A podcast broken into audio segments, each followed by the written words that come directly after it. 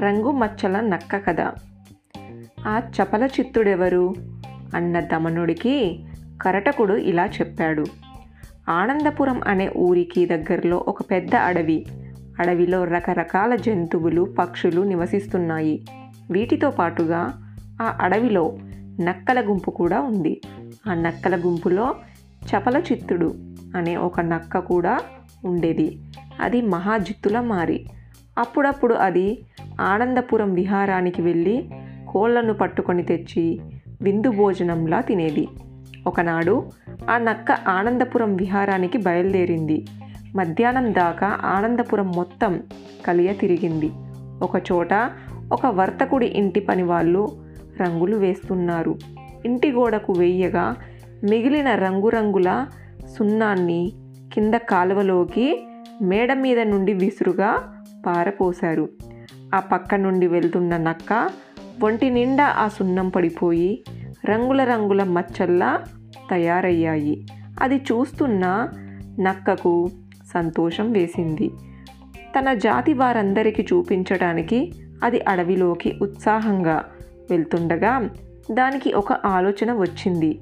అడవిలో తన జాతి వారందరికీ దగ్గరికి వచ్చి తన వంటి మీదున్న రంగురంగుల మచ్చలని కులుకుతూ ప్రదర్శించి చూపింది.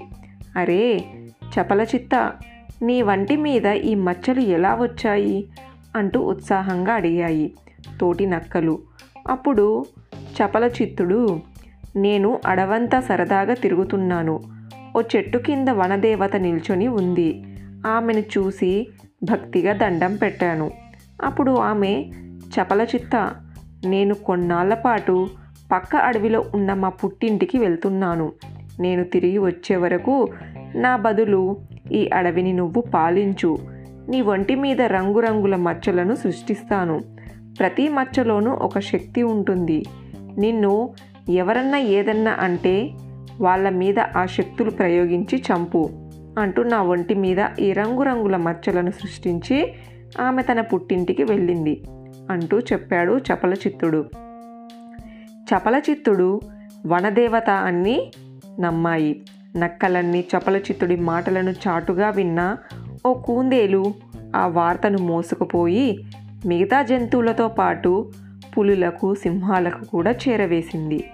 సింహము వెంట ఏనుగు ఖడ్గమృగము కూందేళ్ళు లేళ్ళు కూడా గుంపులు గుంపులుగా వచ్చాయి.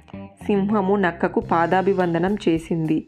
నక్క దానిని ఆశీర్వదించి ఈ అడవిని నన్ను పాలించమని వనదేవత చెప్పింది. అంది నక్క.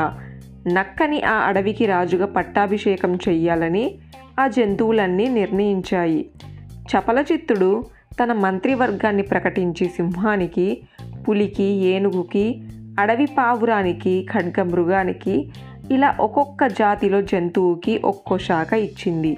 కానీ తన జాతి వారైన నక్కలలో ఒకదానికి కూడా మంత్రివర్గంలోకి తీసుకురాలేదు. నక్కలన్నీ లోపలే నక్కరాజుని ఆడిపోసుకున్నాయి. నక్కరాజు గారి పట్టాభిషేక మహోత్సవ దినము రానే వచ్చింది. హంస పురోహితులు వచ్చి వేద మంత్రాలతో నక్కను నిద్రలేపాయి. చపలచిత్రుడు తన గుహలోంచి బయటకి వచ్చాడు. బయట సింహాలు పులులు కూందేళ్ళు వరుసగా బారులు తీరి ఉన్నాయి. హంసలు మంత్రాలు చదువుతుండగా ఏనుగులు తొండాలు పైకెత్తి నక్క మీద నీళ్ళతో తొండాలతో విరజిమ్మాయి.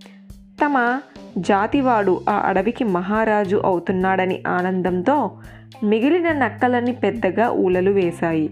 అది వింటూనే చపలచిత్తుడు ఒంటి మీద నీళ్ళను వదిలించుకుంటూ తను కూడా ఆనందంతో పెద్దగా ఊల వేశాడు. ఏనుగులు విరజిమ్మిన నీళ్ళకి నక్క వంటి మీద రంగురంగుల మచ్చలు అంటుకున్న సున్నం కరిగిపోయి నక్క నిజ శరీరం బయటపడింది. అది మోసం చేసిందని అర్థమై అడవికి రాజైన సింహము ముందుకు దూకి దానిని చంపివేసింది. రంగులు మార్చి మోసం చెయ్యాలనుకుంటే ఫలితం ఇలాగే ఉంటుంది. దమనక శత్రువులు వినయం నటిస్తూనే సమయం దొరకగానే దెబ్బతీస్తారు. తన వాళ్ళని చంపిన గద్దల మీద తెలివిగా పగ తీర్చుకున్న తెలివైన కాకిలా ఆలోచించాలి ఎవరైనా అన్నాడు కరటకుడు. ఎవరా కాకి? ఏమా కదా? అడిగాడు దమనకుడు.